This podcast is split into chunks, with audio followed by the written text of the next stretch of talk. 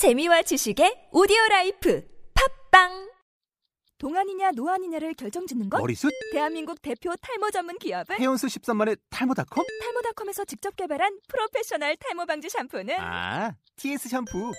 늘어진 두피 모공을 꽉! 단 한 올의 모발까지 꽉! 사용할수록 풍성해지는 나의 모발. 이제 탈모 고민 끝! TS 샴푸.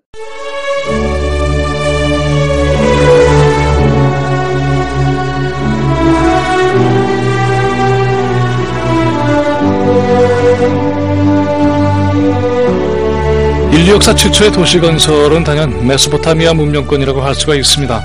오늘날 이라크와 이란의 접경지대 쪽에는 티그리스와 유프라테스 강 사이로 고대 도시들이 집중되어 있었죠. 메소포타미아라는 말 자체가 그리스어로 두 강 사이의 땅이라는 뜻을 가지고 있습니다. 수메르 문명권은 메소포타미아 문명권의 원천입니다. 이 수메르 문명은 두 강이 합쳐져서 이어지는 지금의 페르시아만 지대를 포괄하는 지역이라고 할 수가 있죠. 오늘날의 쿠웨이트입니다. 이 문명이 점차 그 영역을 확대하면서 메소포타미아 지역으로 전진하는 가운데에 바빌론 문명으로 압축되어 갔던 것이죠.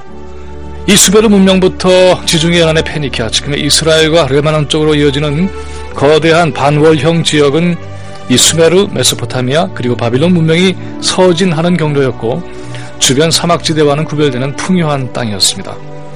영국이 19세기 말에서 20세기 초반에 중동을 장악했을 때 원유 파이프라인은 이곳을 관통했습니다. 오늘날로 치면은 이란의 일부와 이라크, 그리고 요르단과 시리아, 이스라엘과 팔레스타인, 레바논으로 연결되는 바로 그 길이라고 할 수가 있죠.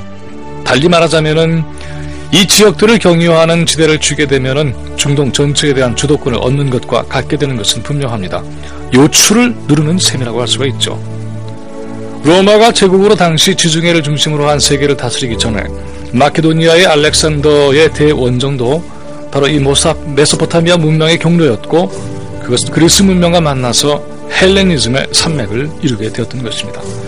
북아프리카, 로마, 그리스 그리고 중동의 메소포타미아 문명권 전체는 하나가 되었습니다.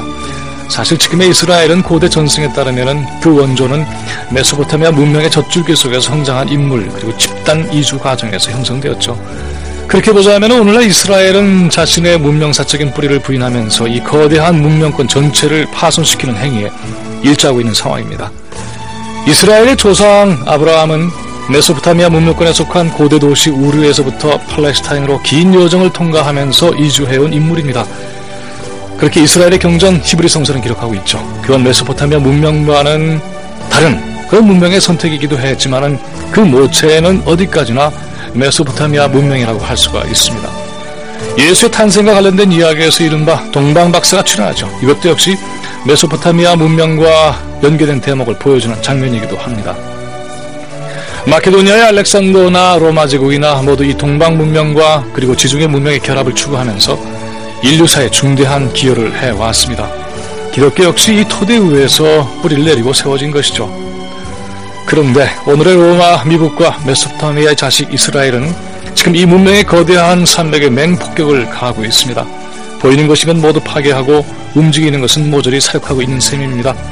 메소포타미아가 두 강 사이라는 뜻이라고 한다면 오늘날 중동은 피가 흐르는 유혈의 강 두 사이에서 존재하고 있는 상황입니다. 문명의 근원에 대한 공격은 인류 전체에 대한 공격과 마찬가지죠. 이들의 죄를 언제 어떻게 심판할 수 있을까요?